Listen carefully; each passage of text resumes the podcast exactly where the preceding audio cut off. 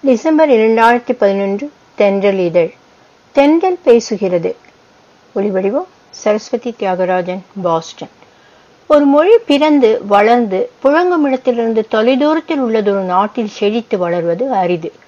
ஆங்கிலம் French Spanish இன்னும் பிற மொழிகள் அப்படி செழித்திருந்தால் அதற்கு காரணம் அம்மொழி பேசியோர் வேறு நாடுகளுக்கு ஆதிக்க சக்தியாக சென்றதுதான்.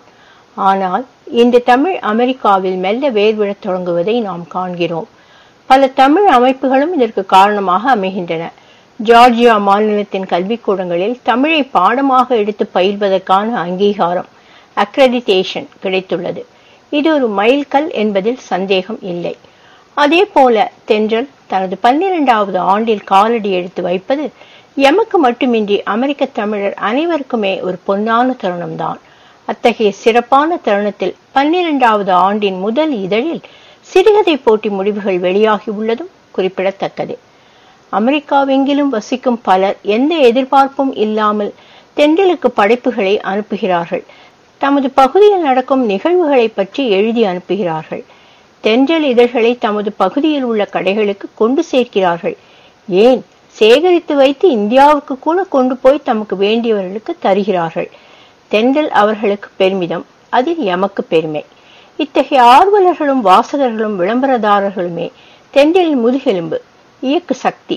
மிகப்பெரிய பொருளாதார தொய்வு ஏற்பட்ட காலத்திலும் தென்றல் புதிய பகுதிகளை எட்டுகிற விரிவாக்க முயற்சியை நிறுத்தவே இல்லை.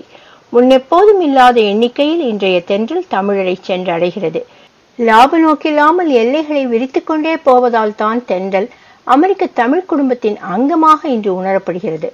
தென்றலை ஆதரிக்கும் விளம்பரதாரர்களுக்கும் வாசகர்களுக்கும் பிற தன்னார்வலர்களுக்கும் எமது மனமார்ந்த நன்றி.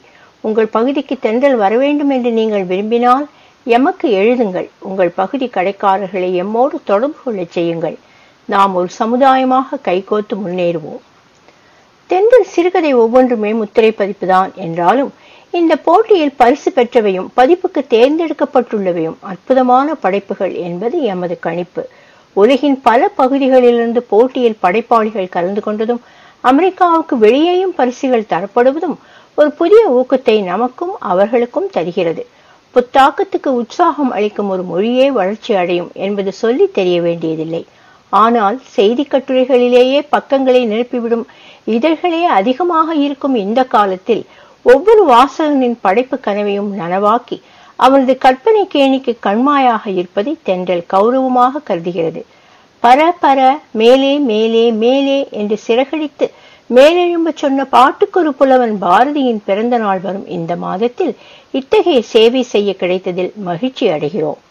தமிழின் முக்கிய படைப்பாளியாக கருதப்படுபவர் எஸ். ராமகிருஷ்ணன். அவருடனான நேர்காணலின் முதல் பகுதி இந்த இதழுக்கு சிறப்பு சேர்க்கிறது.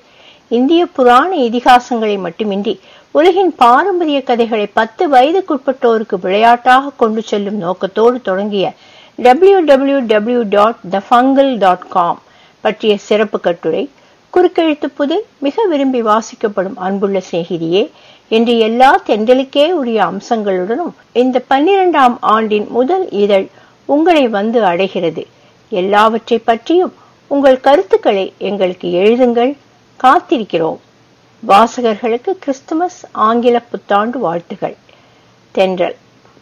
ஒளிவடிவம் சரஸ்வதி தியாகராஜன் பாஸ்டன்.